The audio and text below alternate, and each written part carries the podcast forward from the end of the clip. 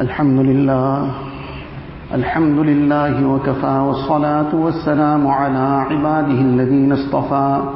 أما بعد فأعوذ بالله من الشيطان الرجيم. بسم الله الرحمن الرحيم. يا أيها الذين آمنوا لا تأكلوا أموالكم بينكم بالباطل إلا أن تكون تجارة عن تراض منكم. وقال النبي صلى الله عليه وسلم التاجر الصدوق الأمين مع النبيين والصديقين والشهداء أو كما قال النبي صلى الله عليه وسلم Most respected ulama ikram, brothers and elders.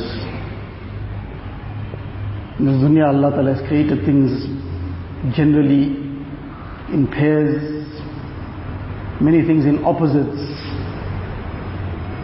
There's day, then opposite to day there's night. There's darkness, opposite to it is light. Likewise there's health, then there's sickness also. There's intelligence, there's ignorance as well. And like this, many, many things. And then, on a higher level, and very high level, there's somebody who is a mu'min, there's somebody who is a kafir also. Somebody believes in Allah Ta'ala, and somebody totally denies and rejects Allah Ta'ala. And as a result, going further then, there's also Jannat, and there's Jahannam. So these are all things that are in front of us all the time. And a mu'min, his final abode and destination is Jannat. This is where he is heading to. And this is his concern all the time, that how can I reach this destination of Jannat safely, directly, without any difficulty, without having to go through any cleansing process of Jahannam, Allah forbid. This is his concern. So in order to reach there safely, to reach there directly, to reach there without difficulty, he is concerned about all the things that will help him to get there safely. That his iman must be in order, his ibadat must be in order, his salah, his zakat, his fasting, his hajj. And together with that his social life, how he treats his parents, he treats his wife and children, how he deals with others in society, his akhlaq and character, he's concerned about all these things being in order because all this will affect his journey to the akhirat and how he reaches Jannat. And then also included in this is the very important things that he'll be very concerned about his dealings as well. Just as he's concerned about his ibadat and his social life and his akhlaq and character, he'll be extremely concerned about his muamalat, his dealings. Because this is the place where many a times a person who is quite firm in the other branches of deen and aspects of deen, he comes to this point and he slips up. So coming in this particular point and the aspect of a Muslim businessman, a person who is involved in business, like we have opposites everywhere else, there's opposites here also. One is a Muslim businessman and one is a businessman without Iman. They are worlds apart. Just as Jannat and Jahannam are totally worlds apart. Likewise, a Muslim businessman and somebody devoid of Iman, they are worlds apart. Just like day and night, likewise this is the case. A person who is devoid of Iman, then he also does business, the Yahud also do business, others do business. But like some people eat to live and others live to eat. So similarly the Yahud and many others, they live to do business. Their whole life revolves around it. The whole purpose of life becomes accumulation of wealth, how that portfolio can keep growing. And that becomes the be all and end all of life. The person is, his very living is for business. So obviously when this is the pinnacle of life, this is the be all and end all of life, then that is what will guide the person's actions, how he conducts himself. Anything and everything will be done in order to keep progressing that business. Whether it is legitimate, whether it is illegitimate, whether it will be a means of benefit to somebody, or whether it will take somebody else's life in the process. Won't matter to him. Because that has become his main object of life. So that is a businessman who is devoid of Iman. But likewise, there's a businessman, he's also doing business, but he's somebody who has Iman. His business is something totally different. To start off with, his objectives, like this person's objective, he is living for business. A mu'min, a person with Iman, he also does business, but that is not his life. His intentions are beyond that. His intentions are guided by the ahadith of Rasulullah sallallahu alaihi wasallam, by what is in the Quran Sharif, what Rasulullah sallallahu alaihi wasallam has given us. To start off with, he is concerned that this business must become a means of earning the pleasure of Allah tabaraka wa ta'ala. وَرِضْوَانٌ مِّنَ اللَّهِ أَكْبَرُ That the pleasure of Allah ta'ala is the ultimate. That is the main object. Allah ta'ala must become pleased. And when this is the point that he is aiming for, then his intentions will be as Nabi Islam explains in one hadith, that man talaba dunya halalan. The one who seeks the wealth of this dunya in a halal way, firstly. But why? What is his objective? Isti'fafan anil mas'ala. Because he doesn't want to stretch his hand out in front of anybody. He doesn't want to beg from anyone. He doesn't want to be asking here and there because this is a very great deficiency. It's something that is a great aib. It's, it's something that against a person's honor and dignity to do this. So he doesn't want to ask anybody. استعفافا عن المسألة وسعيا على أهله and to take care of his family's needs. Because this too is something that has been placed as a responsibility upon him. So he's guided by these intentions. And it doesn't finish off there. وَتَعَطُّفًا عَلَى جَارِهِ And in order to be compassionate and kind to his neighbor. So in other words, he will eat, and together with eating, he will share and care also. He doesn't finish off with himself. He is worried about himself, then he's worried about his neighbor. And according to Hassan Basri Rahmatullah the neighbor is 40 doors on each direction. So he will not be able to go to sleep with his belly full when he knows that there's a neighbor that is hungry. But now he's made such noble intentions and his aim is so high So what is the virtue of this person? What is Allah Ta'ala's reward for him? Nabi Islam says, لَقِيَ اللَّهَ يَوْمَ الْقِيَامَةِ وَوَجْهُهُ كَالْقَمَرِ لَيْلَةَ الْبَدْرِ That he will meet Allah Ta'ala on the day of Qiyamah and he will come in this condition that his face will be shining like the 14th moon.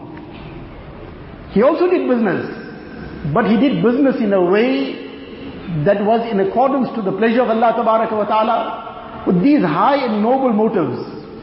Not just that he was like somebody else without iman, living for business. No, he was living for Allah Ta'ala. And business was his means to take him through, sail past this ocean of life to get to the destination. So now he had such high motives. Now this is the end result. And on the other side is somebody else, that woman, talabat dunya halalan. That somebody who is seeking the wealth of dunya and he's seeking what is halal. He's not seeking haram. He's not doing something that is incorrect. But his intentions are corrupted. What he's acquiring is correct. But his intentions are corrupted. Man talaba dunya halalan, mukathiran mura'iyan. What is his object? Just to keep earning and accumulating and amassing. Just to see the portfolio growing. That has become the main focus of life. Mura'iyan. And just in order to have a prestigious position in society, to be able to now show off to others, to be able to boast in certain ways, directly or indirectly, Now this has become such a terrible thing in the sight of Allah wa ta'ala that Nabi Sallallahu says, لَقِيَ اللَّهَ وَهُوَ عَلَيْهِ غَضْبَانِ He will meet Allah ta'ala on the day of Qiyamah. Allah ta'ala will be displeased with him. Allah ta'ala is displeased. He is now inviting the wrath of Allah ta'ala. So a mu'min also does business, but his objectives are very noble, very high. And when it is of that caliber, now he conducts himself in a way in which Allah ta'ala has commanded, which Nabi Sallallahu has given us the direction. So what is his aspiration? His aspiration is not amassing the dunya. His aspiration is not just, just to make that portfolio grow. His aspiration is something beyond that. What he is seeking is barakat. He is not seeking kasrat. He is not seeking an abundance. If it comes, alhamdulillah. His main concern is how can there be barakat in this? Because if there is barakat in it, that barakat will bring peace out of that wealth. That barakat will bring happiness out of that wealth. That barakat will make that wealth productive. It will make him become a means of comfort for himself, comfort for others. That wealth will become a source of his earning the akhirah. So this is the thing he will aspire for barakat. And if in barakat, it comes in abundance, alhamdulillah, nurun ala nur. And even if it is less in quantity, but if there's barakat, then he'll still achieve all these things that were mentioned. Before understanding how this barakat is going to be achieved, just to one hadith that is in Musannaf Abdul Razak, a very authentic hadith, about one person, there were four brothers, their father had become very ill, four sons. So one of the sons, who had his objectives clear in his mind, he knew where he was heading for. He said to the other three brothers that, look, there's a choice now. Our father has become very ill, he's very old, he's now bedridden. We've got a choice. We must make a deal. Either you nurse him, you take care of him, you see to all his needs, but you must forfeit your right in his estate. I'll take the whole estate. Or otherwise, you leave this to me. I will do all the work. I will see to his needs, I will serve him, I will nurse him, I will do everything. And you keep the entire estate. So they thought this person is perhaps a little bit short, few, as they say, few bob short or whatever. That he wants to take all the work on himself and give all the wealth away. They said, by all means, deal done. So they left all the work to him and he tended to his father, saw to his needs, served him, attended to him. And until some time passed, that fi father finally passed away. The father passed away, now this person, he is down and out, everybody else had the benefit of the estate because he made this agreement himself. So he kept to his agreement and he gave everything away. And now he's down and out and in very difficult conditions. One day he sees in a dream, he's been told, in a certain place there's a hundred dinars, hundred gold coins, hundred Krugerrands in our context. Go and take it. It's for you. So the first question he asks is, Afihi baraka is there barakat in this hundred dinars? So in the dream, the person that is talking to him says, no, there's no barakat in it. So he says, then I don't want it. And he wakes up in the morning, he remembers this dream, so he says it to his wife. That this is what I dreamt, and this is a place, I was given the specific description of where this is kept. So his wife says that what is the problem with you? That go and take it. Even if we just have enough to now eat, to wear good clothing, that too is enough barakat for us. What other barakat you looking for? He says, no, I was told there's no barakat in it, I don't want to touch it. The next night he sees a dream again, he's told there's 10 dinars in the same place, go and take it tonight. He says, is there barakat in it? A fihi barakah? Say, no, la, ma fihi barakah. There's no barakat in it. He says, I don't want it. The next day he has the same conversation with his wife. Again he refuses. The third night he sees the same dream. This time he's told there's one dinar, one gold coin. He asks, is there barakat in that one gold coin? He says, yes, there is barakat in it. So he goes, he finds it exactly as described. So he takes it, as he's coming home with it, somebody is selling two fish. He asks, how much are these two fish this one dinar? Well and good, give it to me. He passes that one dinar and brings his two fish home. And he cuts open the fish. In each one, there's a priceless pearl. Nabi Islam was explaining this incident of somebody in the past. It's a priceless pearl. And it happened at that time the king was looking for a pearl which was unmatched. So any case, somehow this person came to know about it, so he sold one pearl. The price, 30 mule loads of gold. 30 mule loads of gold. Any case, the king received this pearl, he looks at it, he says, this is such a fantastic pearl, but this cannot be without a pair. Doesn't look right without a pair. There must be a second one somewhere. He Says, well, the same person has got a second one. He Says, you have to buy it for double the price, also buy it and come. So they bought it for another 60 loads, mule loads of gold. 90 mule loads, which in our times, if you calculate it really, it might be more than billions. Two, three billion. But what was his concern? 100 dinars, there's no barakat, I don't want it. 10 dinars also no barakat, I don't want it. One dinar, there's barakat, okay, well and good. Allah Ta'ala showed him the dramatic barakat in this way. So in any case, this is the aspiration of a mu'min that he wants barakat. Now how will this barakat come? The first and foremost thing about this barakat is that he'll only touch that which is halal. He will not have anything to do with anything haram. Allah Ta'ala says, قل لا يستوي الخبيث والطيب ولو أعجبك كثرة الخبيث. O Nabi of Allah, say to them, declared openly that what is haram and what is halal cannot be equal. وَلَوْ أَعْجَبَكَ كَثْرَةُ الْخَبِيثِ Even if that huge quantity of haram might be very tempting for you, might fascinate you, might amaze you, might dazzle your eyes, but that is going to be destruction. وَلَوْ أَعْجَبَكَ كَثْرَةُ الْخَبِيثِ Don't look at the quantity, look at what is halal. And what is halal will come with barakat. If a person is concerned about what is halal, then he will conduct himself in a way that is in accordance with the Quran and Sunnah. He will find out first, is this deal I want to do correct or not? Many a times it's just the words that are changed. Person says, well I did an investment and I'm going to get 10% profit. So you did an investment of what? Say, no, I gave him 100,000 rands. And what is going to give me 10% profit? So what is the difference between this and interest? Merely changing the name, calling it investment, and calling it profit made it halal?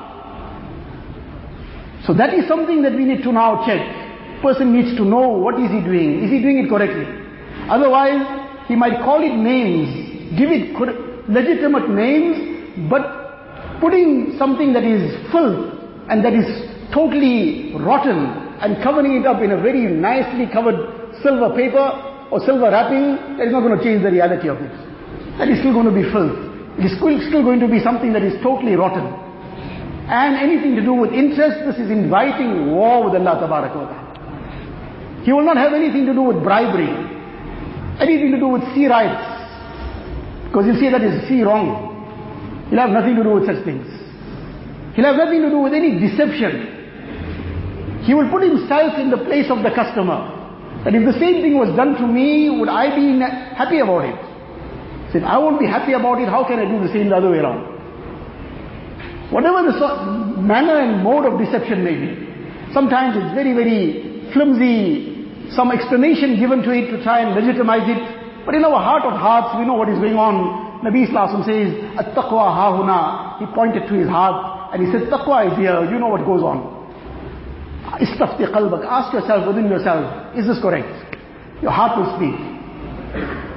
So the person will be concerned about halal, he'll have nothing to do with haram. Then he will be always upright and honest in his dealings. In the hadith, Nabi Sallallahu says, that al-bayyani bil khayari ma lam yatafarraqa.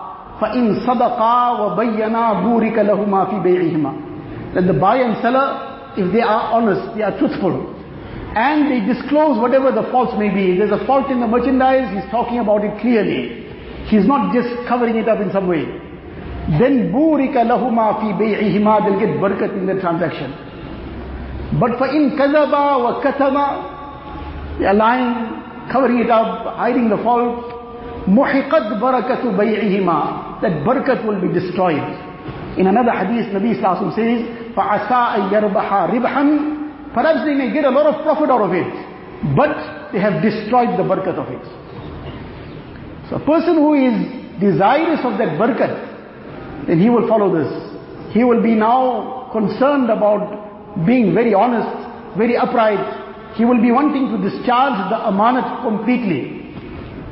Otherwise, this is also a problem that as the Nabi Hadith foretold, time will come that perhaps there will be some person who will be like an odd one out, who will discharge amanat. Amanat will become like personal property. Person won't bother about what it is, whose it is, whether he's bring somebody down, whatever it is, doesn't matter to him. Then included in this halal and being upright, there are certain things which have been explained in the ahadith, in the light of the ahadith. The first thing is, he will not neglect any of the farais of Allah Ta'ala. Whatever Allah Ta'ala has commanded, that will not be neglected in any way. That because now he is preoccupied in his business, now time for salah has come, that can get delayed. No, then this person is not out to acquire halal in the way Allah Ta'ala has commanded. He will not do it for the sake of amassing dunya, as we discussed earlier. He will not do it in a way that hurts anybody. Whether he is hurting his creditor, he will not do it in that way. Nabi Islam says, Matalul Ghani Zulmun.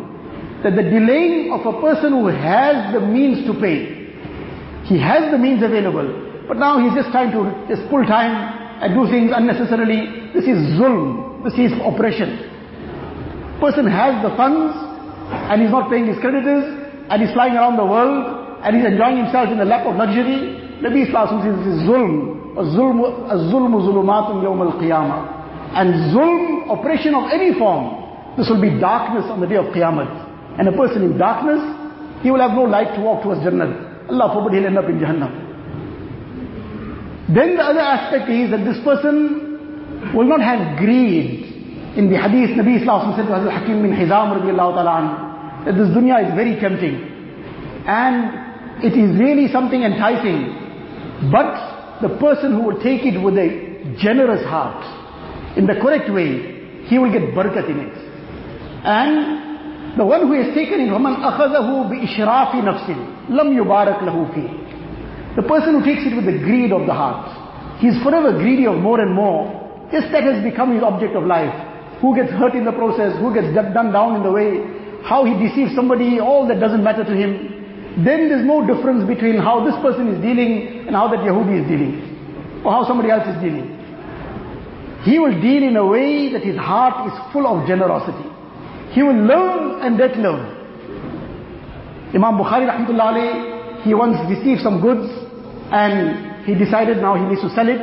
So some people came to him and they made offer to him. So he said, well, I will think about it tomorrow. They made offer, for example, whatever it is, 100,000 rands, for example. He said, I'll think about it, come to me tomorrow. The next morning, before these people came, somebody else came along.